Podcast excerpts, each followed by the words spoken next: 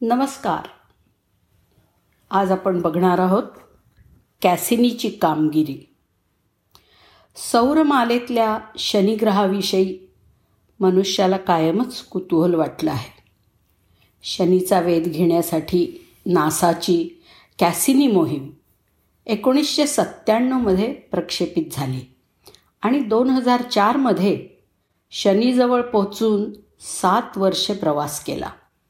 Cassini हे शनीच्या कक्षेत फिरणारं पहिलं अंतराळयान ठरलं आणि या यानाने संपूर्ण शनिग्रह प्रणालीचा डेटा आणि प्रतिमांचा जणू खजिनाच प्रदान केला आपल्याला.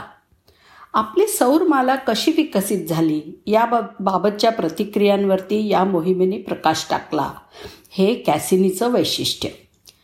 कॅसिनीच्या दीर्घ मोहिमेमुळे परग्रहावरचं हवामान आणि हंगामी बदलांचं निरीक्षण करता आलं.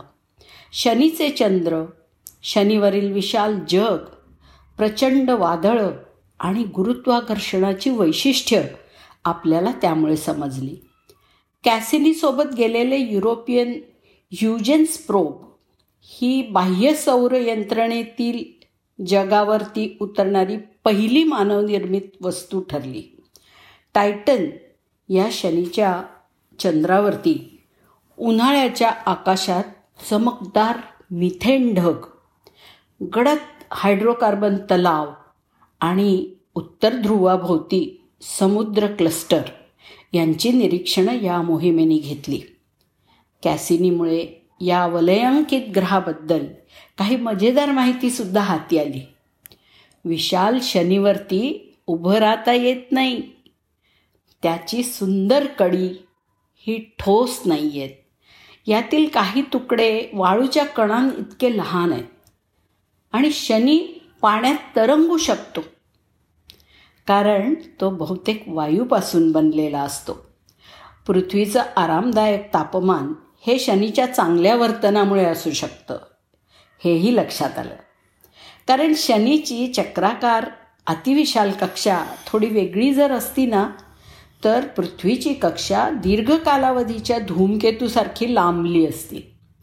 नासाच्या कॅसिनी यानाने शनी आणि त्याच्या बर्फाळ चंद्रांच्या कुटुंबातील चमत्कार मानवाला ज्ञात करून दिले. शनीवरच्या मिथेनच्या नद्या मिथेनचे समुद्र द्रवरूप पाण्याच्या महासागरातून अंतराळात सोडले जाणारे बर्फ आणि वायूचे फवारे यांची माहिती दिली ज्यामध्ये जीवनासाठी पोषक परिस्थिती असू शकते. आश्चर्याने तोंडात बोटं घालायला लावेल अशी समृद्ध माहिती शेवटच्या क्षणापर्यंत पाठवत राहिल्यानंतर इंधन पुरवठा संपल्यामुळे कॅसिनी पंधरा सप्टेंबर वीसशे सतरा रोजी शनीच्या वातावरणामध्ये विलुप्त झालं. धन्यवाद.